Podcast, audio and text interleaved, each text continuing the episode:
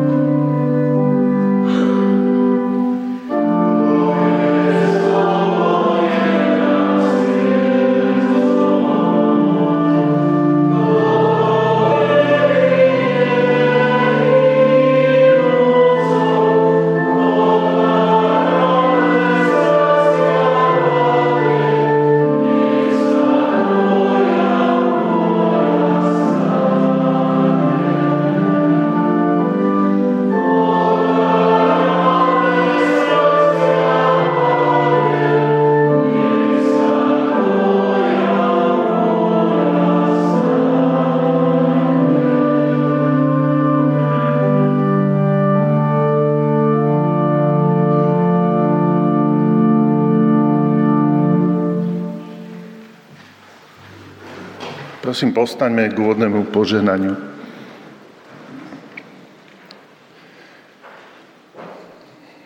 Nech nám všetkým, hľadajúcim aj hľadaným, utekajúcim aj bojujúcim, nachádzajúcim aj nájdeným, ďalekým aj blízkym, trojediný Boh udeví milosť a požehnanie. Nech nás vovádza do pravdy, nech nás premenia láskou, nech nás rozvezuje slobodou. Kristovi Ježišovi, našom pánovi. Amen.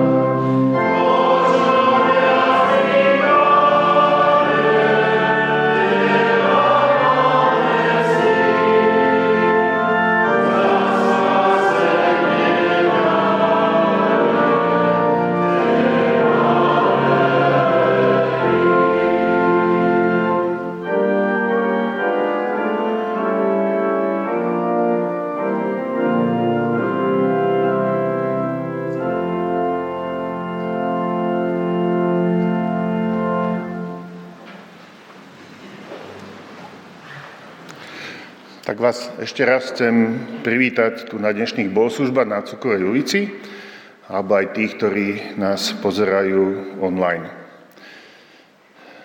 S kolegami, a možno, že sa to stáva aj vám, sa občas zasmejeme, keď niekto nejako vybuchne, čo znamená, že e, emotívnejšie alebo veľmi rýchlo zareaguje na nejakú poznámku a hovoríme, že vtedy, že má krátku zápalnú šnúru.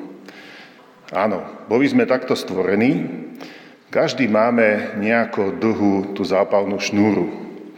Každý robíme chyby, alebo aj niekomu ublížime. No ale spolu v ruka v ruke so zápalnou šnúrou ide aj ten ozdravný proces.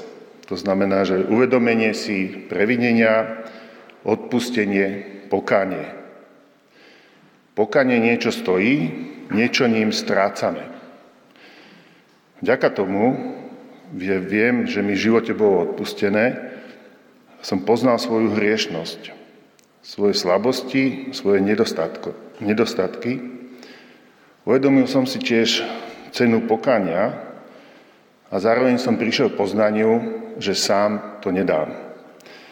A potrebujem vo svojom živote Krista, toho, ktorého smrť si budeme onedlho pripomínať. Dnes budeme pokračovať v sérii kázni na kajúcne žalmy a budeme hovoriť o jeho o mnoho zásadnejšom aspekte, teda o aspekte toho pokania. Nie o tom, že niečo strácame, ale aj o benefite, čiže pokáním aj niečo získavame. A o tejto liečivej moci pokania sa dnes s nami podelí Janči Máhrik, zo zboru za kostolom v Živine. Sme radi, že sa podarilo dohodnúť túto jeho službu u nás a potom o sebe, o zbore, o práci, ktorú robia v Živine, nám povie viac v komunitnom okienku.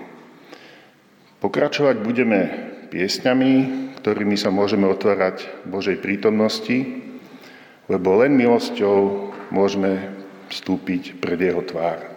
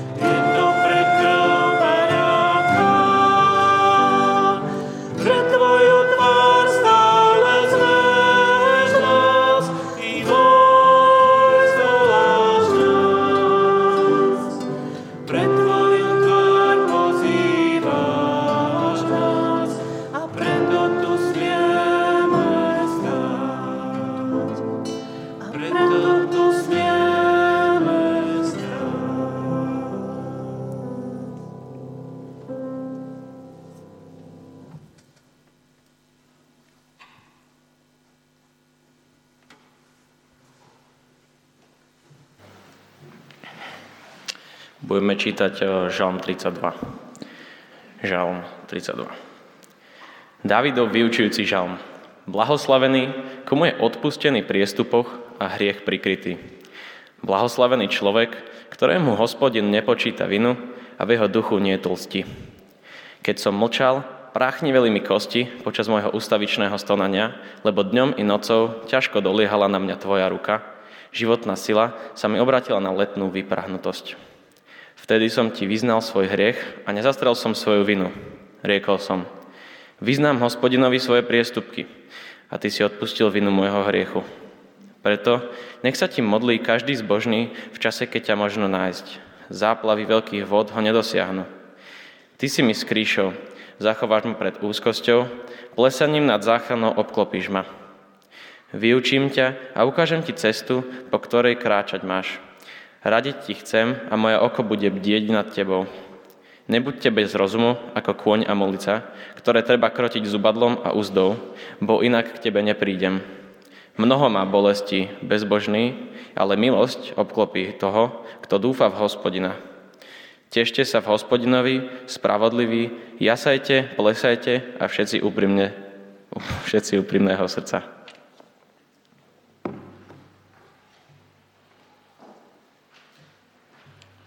Postaňme k modlitbe.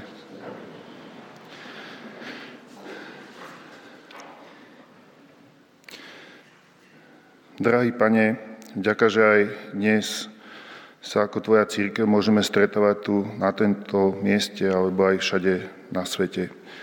Modlíme sa za tých, ktorí sú prenasledovaní pre vieru alebo trpia akýmkoľvek spôsobom pre Tvoje meno. Pane, vďaka že môžeme slobodne pristupovať pre Tvoju tvár, že Tvoja milosť stále trvá, že v tej milosti zrodenej na kríži môžeme kráčať každý deň. Ďaká, že Ty prikrývaš všetky naše previnenia, hriechy a dávaš nám odpustenie, vyslobodenie, novú identitu. A chceš, aby sme aj my vedeli odpúšťať, uvedomiť si svoje previnenia a poblúdenia.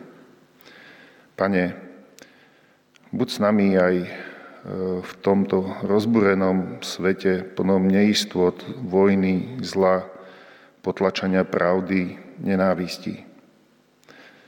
Keď si bol na tejto zemi, tak si viackrát prinášal pokoj do ťažkých situácií. A tak nám daj aj dnes tento pokoj a uistenie, že má všetko pod kontrolou. A tak hovor aj dnes ku nám, otváraj naše srdcia a mysle tomu, čo nám chceš dnes povedať a buď tu prítomný so svojím duchom. Amen.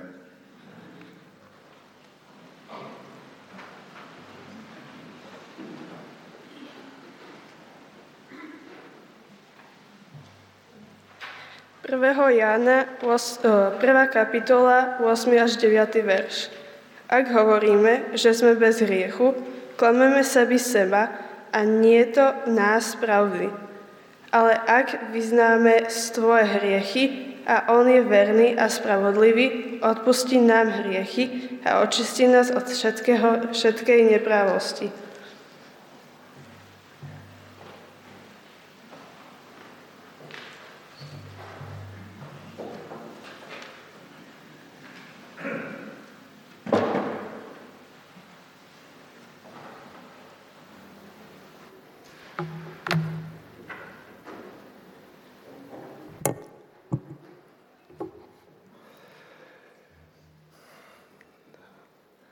Pravdepodobne nikto z nás sa nestane v živote len tak tým, kým chce, ale životy každého z nás sú nejakým príbehom a v tom príbehu sú mená. Takže keď premyšľame nad tým, že kto som, tak viem sa v tom premyšľaní dopátrať ku konkrétnym ľuďom, konkrétnym menám, ktoré sa podpísali na tom, kým som.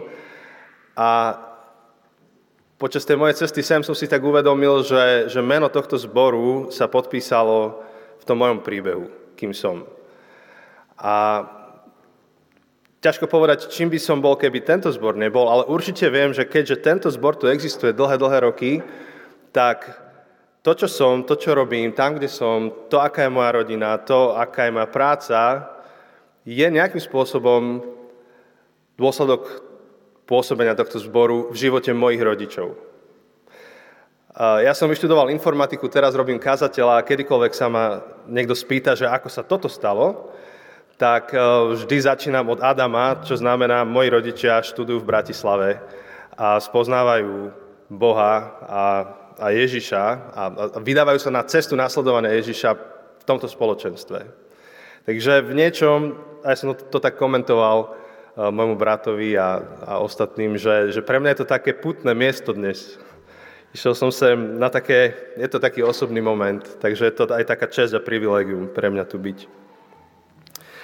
A tá séria, ktorú, ktorú máte, ku ktorej som bol prizvaný, séria kajúcných žalmov, séria o pokání, je taká trošku náročná v tom, že sa v nej budú a pravdepodobne sa vyskytli také nepopulárne slova, respektíve slova, ktoré dnes majú možno, že úplne iný význam, než by sme chceli. Slova ako hriech, vina, pokánie, v kľude doplňme ešte ďalšie. Sú to slova, ktoré buď sú dnes úplne trivializované, čiže hreším, keď si idem dať čokoládu večer, kedy si bola taká reklama o hriechoch, to bola reklama na nanuky. Takže buď je to trivializované, alebo máme pocit, že to je vážne slovo, ale týka sa to niekoho iného ako mňa. Áno, večer, keď zapnem správy, tak chcem počuť o kajúcnikoch, chcem počuť o vinných ľuďoch, chcem počuť o odsudených ľuďoch, ale to nie sú ja. To sú tí zlí, ktorí by mali skončiť mimo nejaké paragrafy pekne vo vezení.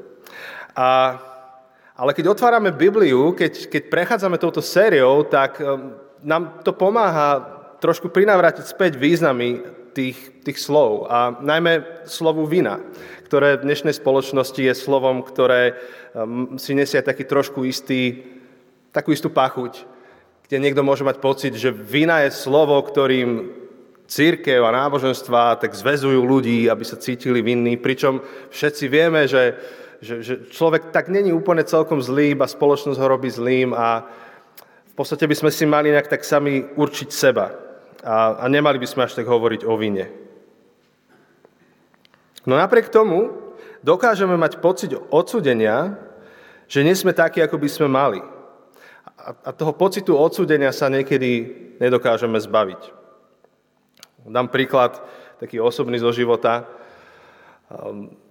Tí, ktorí poznáte mojich rodičov, tak možno, že viete, ako majú blízko k hudbe, takže najmä môj otec, tak e, k hudbe vychovávali aj nás, troch súrodencov, čo znamenalo, že sme chodili do zušky, klasické vzdelanie, klavír, husle, teória, všetko, čo bolo treba. A to prinášalo pre mňa ako súrodenca mojich dvoch súrodencov takú povinnosť chodiť na všetky tie koncerty triedny koncert, pôročný koncert, štvrťročný koncert, čo pre mňa v tom, v tom veku tínedžerskom bolo také nelákavé, lebo nejak som nevedel oceniť e, tie príspevky tých druhých ľudí na, na tom koncerte. Ja som ešte tak ocenil príspevok môjho brata, sestry, aj tak som to všetko počul cez stenu, keď som sa učil, ale tak dobre, išiel som, že, že podporíme, ale nejak ma tak otravovalo tam sedieť tých 60 minút a, a počúvať to ostatné, až môj brat zahrá jednu pieseň. A neviem, ako oni prežívali moje koncerty. A, ale bola taká rodinná dohoda, ide sa na koncert, pekne, ho, pekne sa oblečieme, vypočujeme si to a pôjde sa to osláviť do cukrárne, bude krémeš a taká malá rodinná slávnosť. Keď som bol dostatočne starý na to, aby som sa tomu vyhol, tak som tú príležitosť využil. A urobil som to tak, že sme priš, prišiel som zo školy domov a, a jednoducho som sa po obede na koncert v určenom čase nedostavil. Zostal som doma, pozeral som čokoľvek úžasné vtedy v televízii dávali, MacGyver alebo Baywatch, ja už neviem. A, ale rodina ostatná sa stretla a išli podporiť môjho, môjho brata, ktorý hral na husle. A koncert prebehol, rodina sa vrátila domov, ja som ich privítal s nejakým takým vysvetlením, že nejak som to nestihol, mrzí ma to. Život sa trošku ustálil ten večer a potom si ma mama odchytila a trošku mi tak dovyfarbila, jak to prebiehalo. Pýtala sa ma, že, že čo si to urobil? A ja hovorím, jak čo? Tak nestihol som. No, nevydalo. A, on, a mama mi hovorí, že no, ty nevieš, čo si urobil. Tvoj brat tam stál a čakal, kedy prídeš. Stál v zákulisí, e, pozeral sa cez tú medzeru a, a pozeral sa, či tam si. A, a ako sa blížil jeho čas, keď už mal ísť a, a vystúpiť s tým svojim číslom, tak bol nervóznejšie a nervóznejší, že kde si ty, jeho starší brat. A v istej chvíli sme my ako rodičia mali pocit, že on nevystúpi. Že on tam nepôjde hrať, kým ty neprídeš. A ten rozhovor ešte nejakú chvíľu trval a mne v tej chvíli došlo, že, že toto nebolo len o mne, že či sa mne chce alebo nechce, ale ja som sa, ja som sa previnil voči môjmu bratovi, ktorý bol na všetkých mojich koncertoch, predtým aj potom. A ja som mu nebol dobrým starším bratom. A taká zdánlivo veľmi triviálna vec, nejaký koncert, vo mne zanechalo hlbokú stopu, lebo som si, do, doteraz to prežívam celkom silno, to, že, že som si zrazu uvedomil, že môj zdánlivo nevinný čin, kde ja som si chcel iba oddychnúť po obede, mal hlboký dopad na mladšieho súrodenca, ktorý vzhľadal k staršiemu bratovi a očakával jeho podporu. A ten pocit, čo som začal cítiť, Môžeme popísať tak veľmi všeobecne, že cítil som sa hrozne, cítil som sa smutne, alebo môžeme ho popísať špecificky a môžem povedať, že som cítil vinu. Vinu, ktorá je emócia, ktorá popisuje tú skutočnosť, že vznikol dlh. Že ja niekomu niečo dlhujem, niekoho som o niečo obral a tak vznikla vina. A v tej chvíli som si kládol takú otázku, alebo tá moja túžba bola, že kiež by bolo možné dosiahnuť vnútorný pokoj v tej chvíli. Pretože chvíľku trvalo, až som ho získal. No a práve tu nám pomáha ten 32. žalm, keď ho otvoríme, tak nám môže pomáhať nazerať na túto životnú situáciu, na, na, na takúto okolnosť a pomáha nám pochopiť zmysel a prínos viny v živote človeka. A nielen prínos, ale aj to, ako vinu vo svojom vlastnom živote uchopiť. A, a ten prvý verš hovorí, blahoslavený, komu je priestupok odpustený a hriech prikrytý. Blahoslavený, komu je priestupok odpustený a hriech prikrytý. Vo chvíľach, ako je taká, ako, ako je tá, kedy, kedy cítim vinu, tak, tak kiež by bolo možné dosiahnuť ten moment, kedy viem, že, že to, čo som urobil, je odpustené a prikryté. Najmä vo chvíľach, kedy sa to nedá zobrať späť.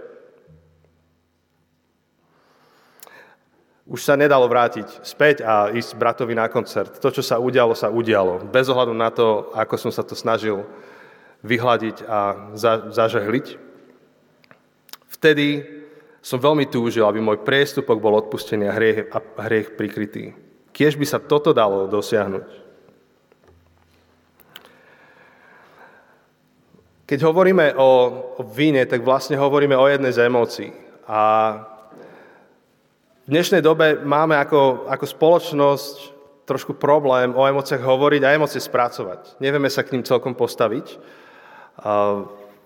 Máme skôr tendenciu ich možno skôr potlačiť, najmä po, pocity ako sú vína, ale niekto raz prirovnal emócie ku palubovke auta, prístrojové doske auta, ktorá má rôzne kontrolky a tie kontrolky nám ukazujú stav nášho vozidla. Chceme, aby fungovali, chceme, aby svietili. Raz som dostal požičané auto, Amerike od niekoho, taký ten proste tú veľkú mašinu, ktorá veľa žerie, e, nafty alebo čokoľvek, čo sa tam tankovalo. A išiel som na ďalekú cestu a bol som prekvapený, ako má to auto dobrú spotrebu, lebo ani po x hodinách jazdy nesvietilo svetelko nafty. Problém bol v tom, že ono nemalo dobrú spotrebu a tá nafta došla v tom aute len eh, som si prial, aby bolo bývalo svietilo to svetelko, ktoré by mi povedalo, že máš problém, chod natankovať. No tak som zostal s tým autom vysieť uprostred ničoho, uprostred absolútneho ničoho a čakal som, až ten, kto mi to auto požičal, tak sa po mňa zastaví a sa mi ospravedlní, že ma ne, nevaroval, že to nesvieti. A, a niekto povedal, že, že emócie, vrátanie viny, emócie ako hnev, vina, smutok, radosť, sú, sú práve takou kontrolkou v našom živote a, a vieme, že keď sa objavia, tak nám iba komunikujú, že niečo sa v našom živote deje a, a my máme možnosť zaujať postoj. Ale potlačiť emóciu znamená prelepiť tú kontrolku e, páskou. Ignorovať, že, že tá kontrolka svieti. A, a najmä pri vine potom to má svoje dopady, ku ktorým sa za chvíľku dostanem. Ale, ale zároveň tá kontrolka je prínosom, je požehnaním do, do života človeka. Vina je spôsobom, akým objavujeme sami seba. Rovnako ako kontrolka na aute je spôsobom, akým objavujem technický stav vozidla, tak vina je spôsob, akým objavujem samého seba, akým objavujem tú skutočnosť, že, že dlhujem niekomu niečo. Dlhujem môjmu bratovi byť, lepší, pod, byť lepšou podporou. Dlhujem možno, že mojim deťom čas, ktorým nedávam. Alebo by som mohol dávať viacej. Možno, že dlhujem manželke slova, ktoré by som jej mal vysloviť bez toho, aby sa ma musela na ne pýtať. Možno, že dlhujem kolegom niečo. Vina je, je dobrá, dobrý pocit, ktorý nám pomáha objaviť, že niečo nie je v poriadku a dáva nám šancu s tým niečo spraviť. Poznámka počiarov, samozrejme, že existuje aj toxická vina, ktorá je ničím nepodložená, kedy človek prežíva pocit viny na základe ničoho. Ehm, je to pocit viny postavený na lži, kedy máme pocit, že sme spravili niečo zlé, hoci nič zlé sme nespravili. Ale v tom ideálnom prípade vina postavená na pravde je dobrá, pretože nám ukazuje, že niečo je zlé a niečo s tým potrebuješ robiť. A tak máme dve alternatívy. Buď to prelepiť, to svetielko a ignorovať, alebo s tým niečo robiť. A žalmista sa to rozhodol najprv prelepiť. A čítame v treťom verši. Kým som mlčal, chrádli moje kosti a celý deň som nariekal. Veď dňom i nocou doliehala na mňa tvoja ruka. Moja životná sila vysychala ako v letnej pálave. Môže nám nás v tom texte vyrušiť e, tá Božia ruka, že ako to je to Božou rukou v našom živote, že kedy dolieha, kedy nedolieha. Ak by sme toto na chvíľu dali bokom a, a zjednodušili si to, tak tá výpoveď toho žalmistu je tá, že keď sa rozhodol prelepiť to svetielko, keď chcel mlčať o svojej vine, tak chradli jeho kosti.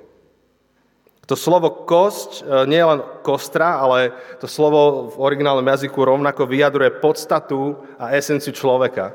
Inými slovami Dávid hovorí, kým som mlčal, strácal som sa ako človek. Kým som mlčal, tak ja ako Dávid som sa pomínal. Zamlčaná vina, potláčaná vina môže viesť toxickej hambe, kedy tá hamba sa mi stane identitou, kedy ja môžem mať zo seba pocit, že ja som chybou. Môže narušiť moju intimitu, kedy moja intimita vo vzťahoch sa stráti, pretože ktokoľvek v mojich blízkych vzťahoch sa priblíži k zdroju mojej viny, k môjmu dlhu, tak ja sa od toho vzdialím, aby mi tá situácia, alebo ten moment, alebo ten vzťah nepripomínal ten dlh, ktorý v sebe nesiem. Tomu, komu dlžím, sa vyhýbam. Vyhýbam sa každému, kto mi pripomína môj dlh. Vytváram si tajomstva a to sa zhoršuje. Môže to vytvoriť pocit, že nebudem prijatý a nemôžem byť prijatý nikde v živote. Ani Bohom. A v tom najväčšom extréme to môže prísť až do takej tvrdosti, že ani vinu necítim. Keď, keď boli tie protesty alebo stretnutia za, za slušné Slovensko, tak e, na jeden, na, dvakrát ma pozvali rozprávať v Žiline na, na tieto stretnutia, zhromaždenia, tak po jednom takom príhovore si ma odchytil dole, no keď som, keď som zišiel z pódia, jeden človek a hovorí mi, že vieš, čo je problém?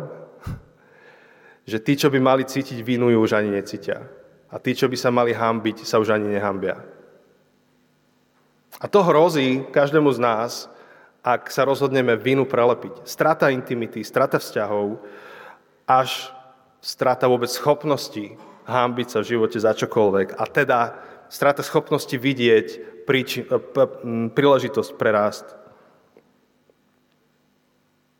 Možno, že niektorí terapeuti by povedali, že, že potláčaná vina vedie až k fyzickým stavom, k depresii a fyzickej chorobe.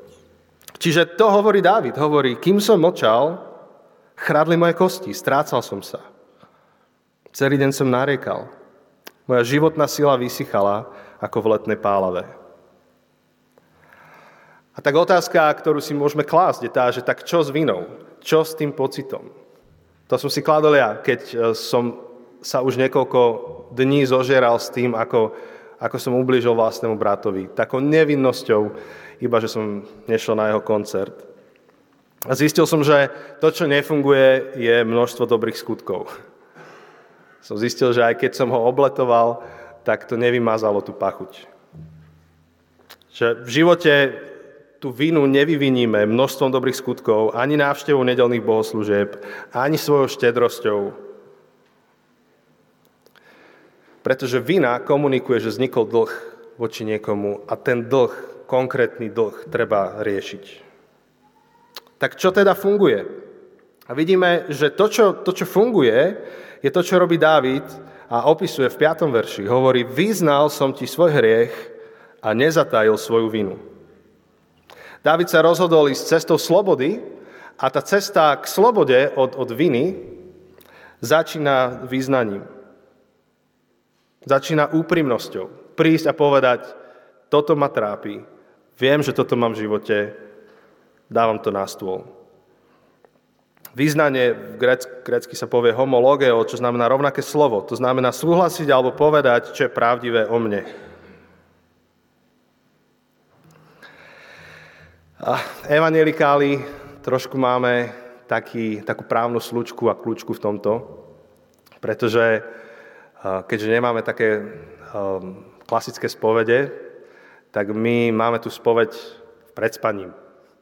Si láhnem do postele, poviem, Bože, prepáč mi všetky moje viny a už je dobre. Ide sa do druhého dňa. Čo na jednej strane funguje. Naozaj, ja verím, že, že Boh mi odpustí pri mojej posteli, keď sa večer modlím a, a môžem nájsť hlboké odpustenie a zmierenie s Bohom. No zároveň to, k čomu sme volaní, keď hovorí o ten Dávid o vyznaní hriechu, tak nehovorí len o nejakom takom priznaní sa, donútení sa, nejaké také kamufláži toho celého, že len aby bolo, ale, ale keď hovorí o význaní hriechu, tak hovorí o úprimnom, hlbokom význaní. Nielen priznaní, že no dobre Bože, ale význanie, že áno, viem, kto som, viem, čo som spravil. A, a v tom našom evangelikálnom prípade toto ide za hranicu toho, že, že pred spaním si urobím svoju večernú modlitbu, poistenia sa, ale malo by to viesť k pokániu, ktoré znamená zmenu myslenia. V mojom prípade to znamenalo ísť za bratom a pomenovať to. Že viem, čo som spravil, poďme to dať na stôl, poďme sa o tom rozprávať. Tá ľútosť hriechov nikdy nenahradzuje pokánie, skutočné pokánie, kde odhalíme, priznáme, hriech, priznáme našu vinu a, a hľadáme spôsob, ako nahradiť dlh, ktorý vznikol.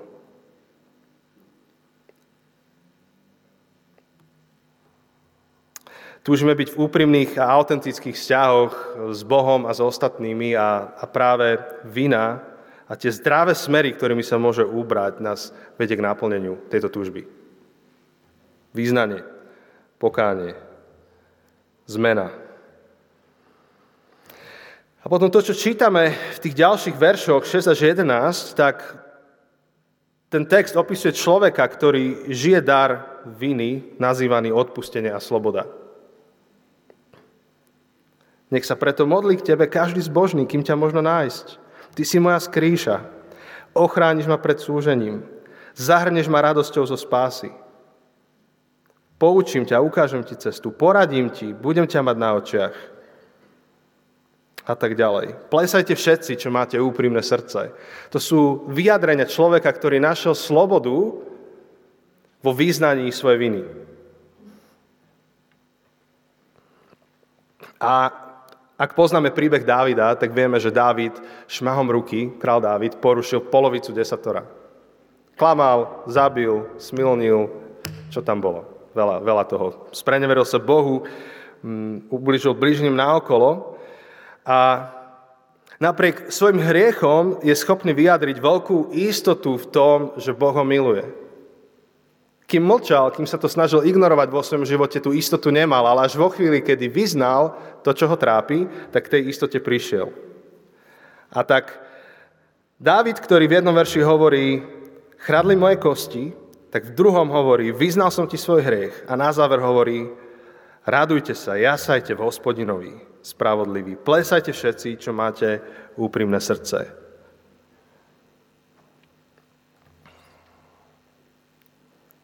Najšťastnejší, najviac blahoslavený, lebo tak začína ten žalm slovom blahoslavený, najviac blahoslavení ľudia na svete sú tí, ktorí nielen vedia, že potrebujú odpustenie, ale ho aj zažili. Pre mňa bolo dôležité počuť od môjho brata, odpúšťam ti. Nielen chodiť okolo toho a nejak tak uľaviť svojmu svedomiu tým, že ho budeme obskakovať, ale pomenovať. Trápi ma to, viem, že som nebol dobrý brat, odpustí. A to slovo odpúšťam ti ma robí blahoslaveným. Je taká stará pieseň kresťanská, predpokladám, že ju poznáme, angličtine sa volá Amazing Grace a do slovenčiny má niekoľko prekladov. Ja poznám ten, ktorý ide takto. Boh v milosti je predivný, veď spasil ľudský vrak. Boh v milosti je predivný, veď spasil ľudský vrak. To nie je veľmi pieseň, ktorú chcem vyťahnuť hneď na úvod bohoslužeb, keď niekto príde. O tom budem hovoriť trošku neskôr, ale naše spoločenstvo našou najväčšou túžbou je, aby prichádzali noví ľudia, ľudia zvonku, hľadajúci ľudia. A popravde, to, na čo chcem ľudí, spôsob, ak ich chcem priviesť k Bohu, alebo im prezentovať kresťanstvo, je radostný. Najradšej hovorím o radosti, o nádeji, o šťastí. A pieseň Boh v milosti je predivný, veď spasil ľudský vrak, je taký na prvý pohľad presný opak toho. Lebo niekto by mohol povedať, že no pozrite, presne, zás tí kresťania hovoria o vraku. Jak môžeš o niekom hovoriť, že je vrak? To iba človek, čo robí chyby, ktoré nechce robiť. Ako môžeš hovoriť o niekom, že je vrak? Aha, aký škaredý, úzkoprsý pohľad. Ak poznáme príbeh autora tej piesne, Johna Newtona, tak vieme, že to slovo vrak je ešte celkom mierne.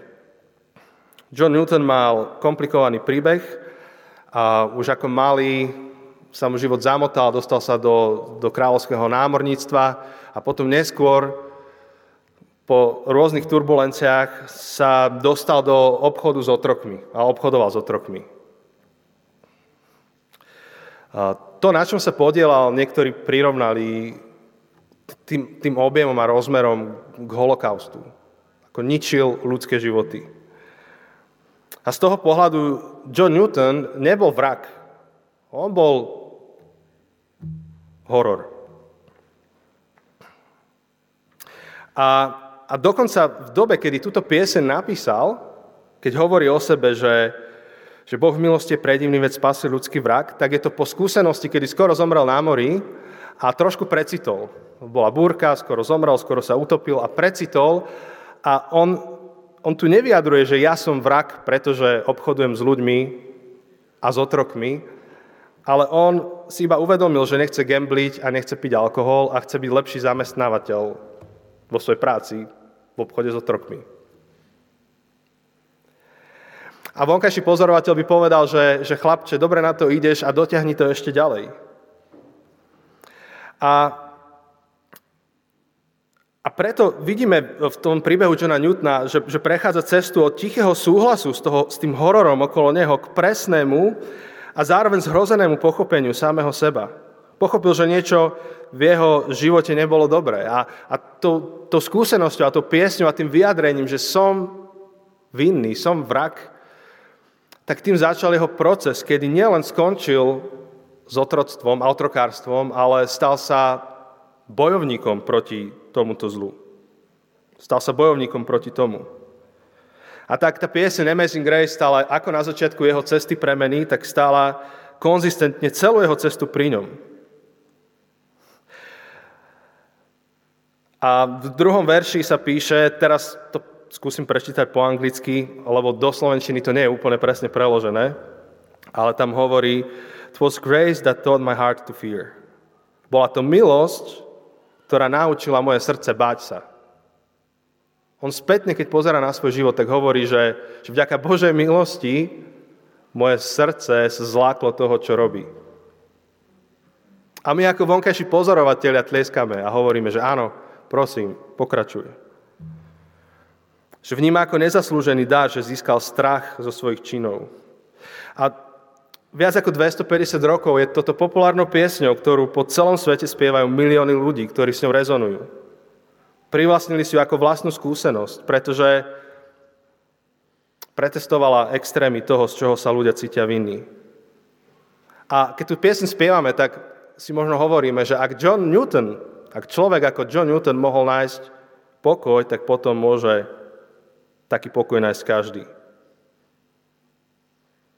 Tak v jeho príbehu vidíme, ako vina je nutná súčasť sebaobjavovania, pochopenia toho, kto som. A je to nutná súčasť a tá veľmi podstatná súčasť našej cesty rastu v živote. Cesty objavenia slobody v živote. Cesty stávania sa tým, kým máme byť v živote. Človekom v jeho plnosti.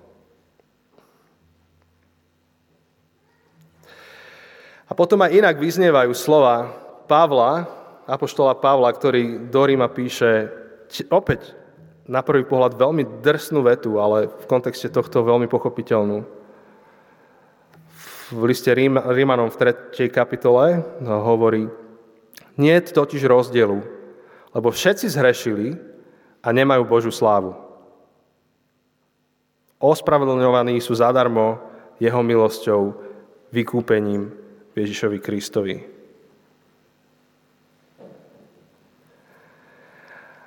A tu by sme mali Pavlovi tlieskať a hovoriť, áno, akože je to tak, každý z nás, nikto z nás nie je v cieli, každý z nás potrebuje rásť, každý z nás nejakým spôsobom sa, sa prehrešuje a, a našou túžbou by malo byť vidieť našu vinu akokoľvek to znie nekultúrne, akože nepopulárne, alebo nie je to súčasťou našej kultúry a bežných rozhovorov, malo by to byť niečo, po čom túžime vidieť vínu, ktorá nám vysušuje kosti, v ktorej my sa stávame menej samými sebou. A tak počítaní tohto žalmu, ako výzvu vidím, ako, ako dve vidím výzvy. Jedna je stráviť čas sám so sebou, a, a premyšľať nad tým, že, že či niekde vo svojom živote vidím vínu, ktorá potrebuje byť pomenovaná. Preto, aby som mohol byť od nej oslobodený. Možno, že ísť na 30 minút do lesa, ja rád chodím do lesa premyšľať nad životom a stráviť čas so sebou a, a, a skúmať, že či to, čo pociťujem v živote, náhodou nekomunikuje nejakú vínu, ktorú som nevyznal, vínu, ktorú som neprinesol na, na svetlo. Ale v tom druhom kroku, to, k čomu nás vedie tento žálm, je tú vinu priniesť na povrch. Prísť s odvahou, hovoriť o nej, pretože význanie svojej viny je prvým a nutným krokom ku slobode. Možno, že to znamená tú vinu priniesť na svetlo a význať ju s fyzickým človekom, ktorý je vedľa mňa. No, ale v niektorých prípadoch už to ani nie je možné a, a, a Pavol hovorí, že, že, že je to Kristus, ktorý prikrýva naše viny a môžeme v slobode prísť za ním a tú vinu vyznať pred ním. A verím, že, že tieto dva kroky, objaviť vinu vo svojom živote a vyznať vinu vo svojom živote, v konečnom dôsledku, hoci sú to kroky niekedy trapné, niekedy ťažké, niekedy nás niečo stoja, tak sú to kroky, ktoré prinesú obrovské uzdravenie do života. Je to, je, je to moment, ktorý, práve tento moment viny a, a odpustenia viny bol moment v mojom živote, kedy, kedy nastal asi najsilnejší zlom, zlom, kedy som sa dal pokrstiť. Ľudia rôzne prežívajú svoju vieru, aj rôzne prežívajú svoje momenty viery v živote, ale pre mňa ten, tá najsilnejšia emócia, ktorú som v živote mal vo chvíli, kedy sa to lámalo, že na akej ceste v živote vlastne som, tak tá najsilnejšia emócia bola vina, ktorá ma dokázala pribrať, pripraviť o radosť. Som prežíval to, že, že vyrastám v kresťanskej rodine, vyrastám kresťanskom spoločenstve, v kultúre a, a veľmi dobre viem, že aj nedokážem naplniť štandardy vlastného svedomia. A kladol som si otázku, ako môžem vôbec naplniť Bože štandardy vo svojom živote. A bol to práve ten moment radosti, keď, keď som pochopil to, o čom hovorí Pavol v Rímanom v 3. kapitole, že tie Bože štandardy prikrýva v mojom živote Boh. To bol práve ten, ten moment radosti, kedy som si povedal, že, že tak do tohto idem. Takým kresťanom chcem byť. A, a to bol rok, kedy som sa aj dal pokrstiť potom a vyznal som túto svoju vieru, že hoci ja svoje viny neviem prikryť, Boh ich prikrýva. Tak iba záverom, ak chceme porozumieť vine, tomu pocitu, ktorý tak radi niekde ako kultúra dávame bokom, a keď chceme porozumieť, tak 32. žálm je skvelý nástroj. A vedie nás k dvom veciam. K objaveniu viny vo svojom živote a k význaniu viny vo svojom živote. Tak objavujme a vyznávajme.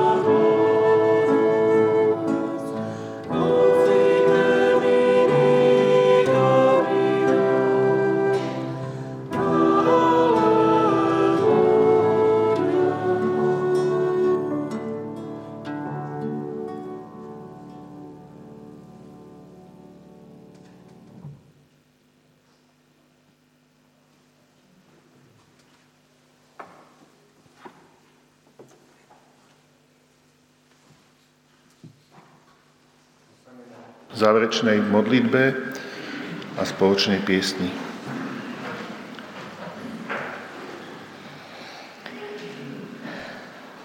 Pane Ježišu Kriste, tak prichádzam sem ako človek, ktorý zlyháva každý deň, ako človek, ktorý poznal, že potrebuje odpustenie. A ako človek, ktorý zažíva radosť z odpustenia a z prikrytia hriechov. Bože Svetý, ďakujem Ti za tento zázrak odpustenia. Ďakujem Ti za to, že si ma prijal, keď som spoznala, že nedokážem naplniť Tvoje štandardy a potrebujem Tvoju pomoc v živote. Ďakujem Ti za to, že som sa stala Tvojim dieťaťom a si mi dal väčší život. Tak, Pane Ješu Kriste, myslím na všetkých detí v našom spoločenstve, všetkých tínedžerov, mladých ľudí, ktorí hľadajú a rozmýšľajú, kto som, čím chcem byť, spoznávajú seba, svoj život, tak ťa veľmi prosím, aby si im bol všetky milostivý, aby mohli poznať vínu, aby mohli prosiť o odpustenie, aby mohli zažiť väčšie prijatie Tebou. A tak e, prosíme, Pani Ješu, sprevádzaj nás na našich cestách aj tento týždeň. Prosíme, dávaj nám poznať a vidieť tie kontrolky a brať ich vážne. Daj nám silu k tomu povedať prepáč, odpust mi, mýlila som sa, ublížila som ti. A prosím, dávaj nám aj prežívať radosť z odpustenia a z znovu nájdenia vzťahov a ciest k sebe navzájom a budovania tak Tvojho kráľovstva medzi nami a na tejto zemi, kde sme postavení každý jeden z nás. Amen.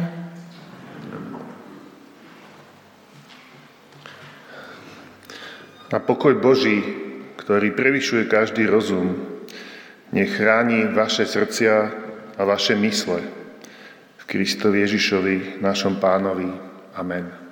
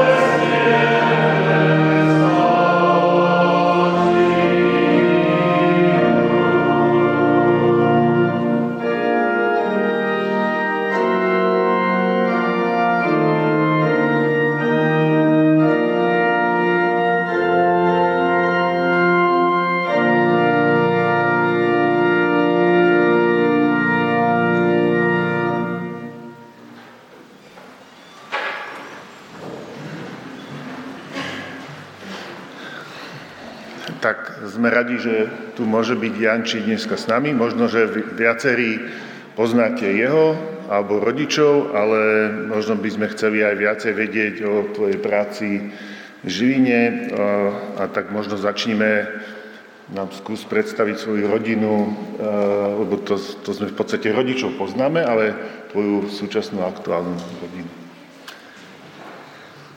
Najlepšie hovoria obrazy, tak toto je, toto je naša rodina. Vianočná fotka Na fotke je moja manželka Jana, tak e, to si nás ľahko zapamätáte, Jan a Jana. A ona je um, učiteľkou, učí na strednej škole, na športovej, takže keď vidíte v reprezentácii hokejovej cehlarika, tak to bol napríklad študent mojej, mojej Janky. A naše deti, syn má 10 rokov o chvíľku a dcera má 7 a pol.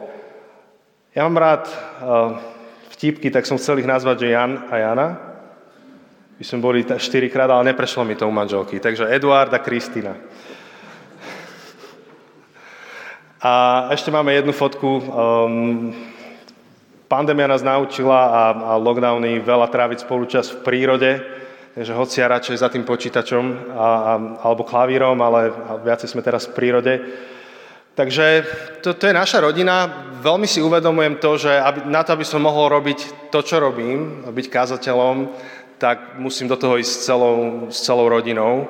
A keby, keby tí ďalší traja z našej rodiny v tom neboli so mnou, tak by nastali veľké kolízie.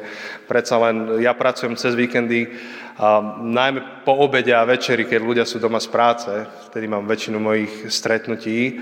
A naopak, moja rodina je doma cez víkendy a doma po večeroch a po obedia, takže, takže celý ten náš rodinný život funguje len preto, že sme v tej, v tej práci spoločne. Ty si e, kazateľom za kostolom, to je taký zaujímavý názov, ale teda v Žiline je viacero zborov, tak nám skús možno toto vysvetliť, že ako, koľko akých zborov je. Alebo aj vysvetliť to za kostolom, lebo to je taký špecifický názov. Áno, no keď sme prišli s tým názvom, tak nikomu sa skoro nepáčil, ale vyjadroval naše presvedčenia.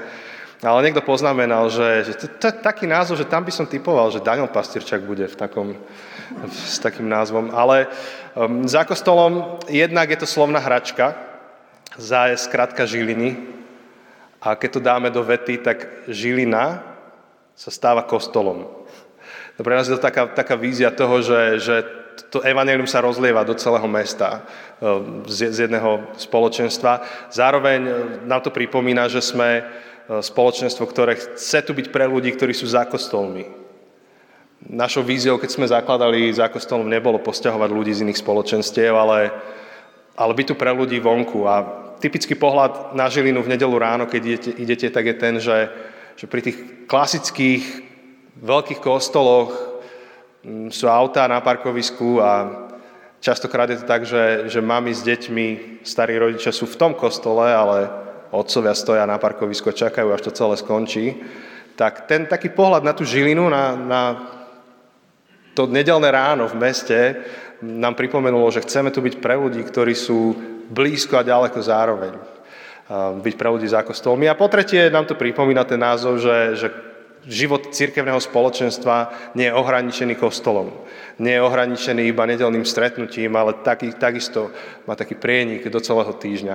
A otázka je, že, že máme dve spoločenstva, tak pravdepodobne dobre poznáte ten príbeh uh, brata Pfeiffera, niektorý, ktorý zakladal v 80. rokoch Církev Bratskú v Žiline, tak uh, nejakých 7 rokov dozadu um, veľmi to skrátim, to, to spoločenstvo, ktoré bolo založené v 80.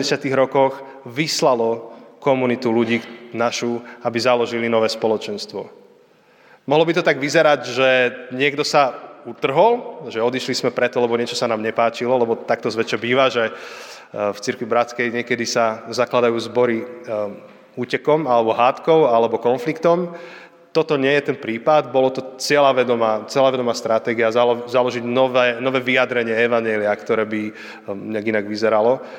A, a tak teda spolupracujeme. Vlastne môžeme ukázať fotky. Toto je fotka, za kostolom sa stretávame v takom divadle, ktoré sme si prerobili na obývačku, takže vidíte, že to sedenie je gaučové, čo je trošku nepraktické vzhľadom na kapacity sedenia, takže budeme to meniť postupne.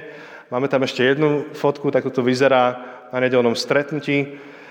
Tam v strede je taká jama, pretože to divadlo malo taký kopec, v ktorom boli tie divadelné sedačky a my sme tu jamu iba nejak zrovnali, ale čaká nás teraz rekonštrukcia pred letom, kde toto celé, čo vidíte, aj tu takú jamu uprostred, tu zrovnáme a, a dáme klasické banketové sedenie. Takže toto je naše. Ale potom máme ešte jednu fotku, Ak by sa dalo takého väčšieho stretnutia, tam máme fotku, toto nie, toto nie, toto.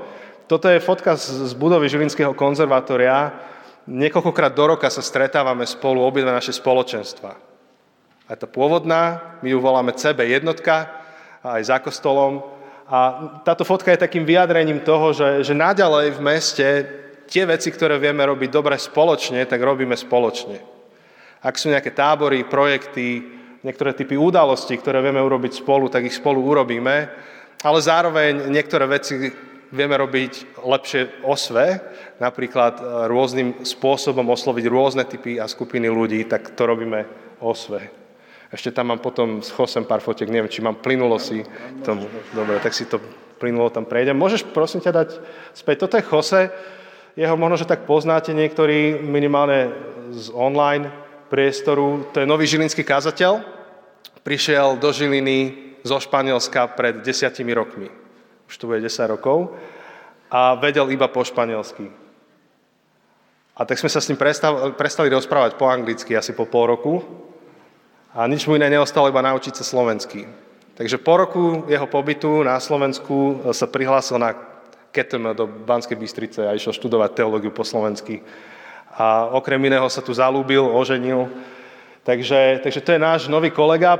10 rokov neskôr, tento rok, vlastne minulý kalendárny rok, sme ho ordinovali za kazateľa v Žiline. No a na tejto fotke sme spolu preto, pretože to je jedna, jeden zo spôsobov, ako spolupracujeme naše dve spoločenstva. Robíme podcast a to je podcast, ktorý sa volá Zabudnuté cesty a v rámci toho podcastu hovoríme o vere spôsobom, ktorým by sme boli ochotní rozprávať aj na námestí. A tá vec na stole je nejaká plaketa, dostali sme cenu v ankete o najlepší alebo najpočúvanejší kresťanský podcast roka. Takže, takže to je niečo, čím tak trošku žijeme. A na tej ďalšej fotke sme odfotení aj s Janom Markošom, bol jedným z hostí v našom podcaste. My držíme jeho knihu, to za nami sú uh, priestory Porta Libri, kde sa radi vyskytujeme. A potom uh, on drží naše dve knihy, ktoré sme s Chosem spolu napísali. Jedna z nich je o, o, o vplyve, ktorý máme ako ľudia na naše okolie, vplyve, ktorý je Bohom daný. A druhá kniha sa volá, že prečo nechcem byť kresťan. A je to kniha, ktorá adresuje problematiku od, masívneho odchodu ľudí z cirkvy a trošku provokačne uvažujeme nad tým, že či by aj Ježiš chcel byť kresťanom, keby prišiel na Slovensko a videl, ako je kresťanstvo zadefinované. A, a nech sa vraciame späť ku koreňom toho, čo to je. Takže mám ich tu so sebou, keby niekto chcel. A možno na záver ešte by som možno mohol povedať, že všetci žijeme také post-covidové obdobie a možno, že čo je takou výzvou teraz pre vaše spoločenstvo, alebo čím žijete teraz tak aktuálne? COVID dal niektorým spoločenstvám zabrať, niektorým, niektoré spoločenstva prestali existovať počas covidu.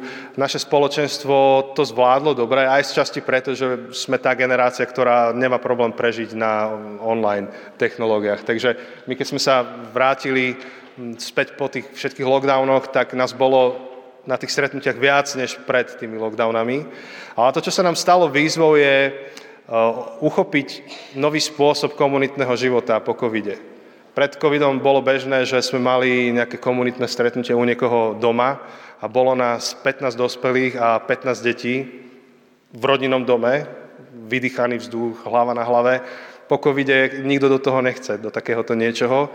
A aj, aj tak sme si povedali, že tak 6 ľudí na obývačku by aj stačilo, že trošku nech to nejak dýcha ten priestor. Skrátka zmenili sa spôsoby, akým komunity fungujú a to je výzva pre nás objaviť, na, na novo uchopiť, že, že čo znamená žiť, že má církev žiť ako komunita mm, v dobe poznačenej pandémiou.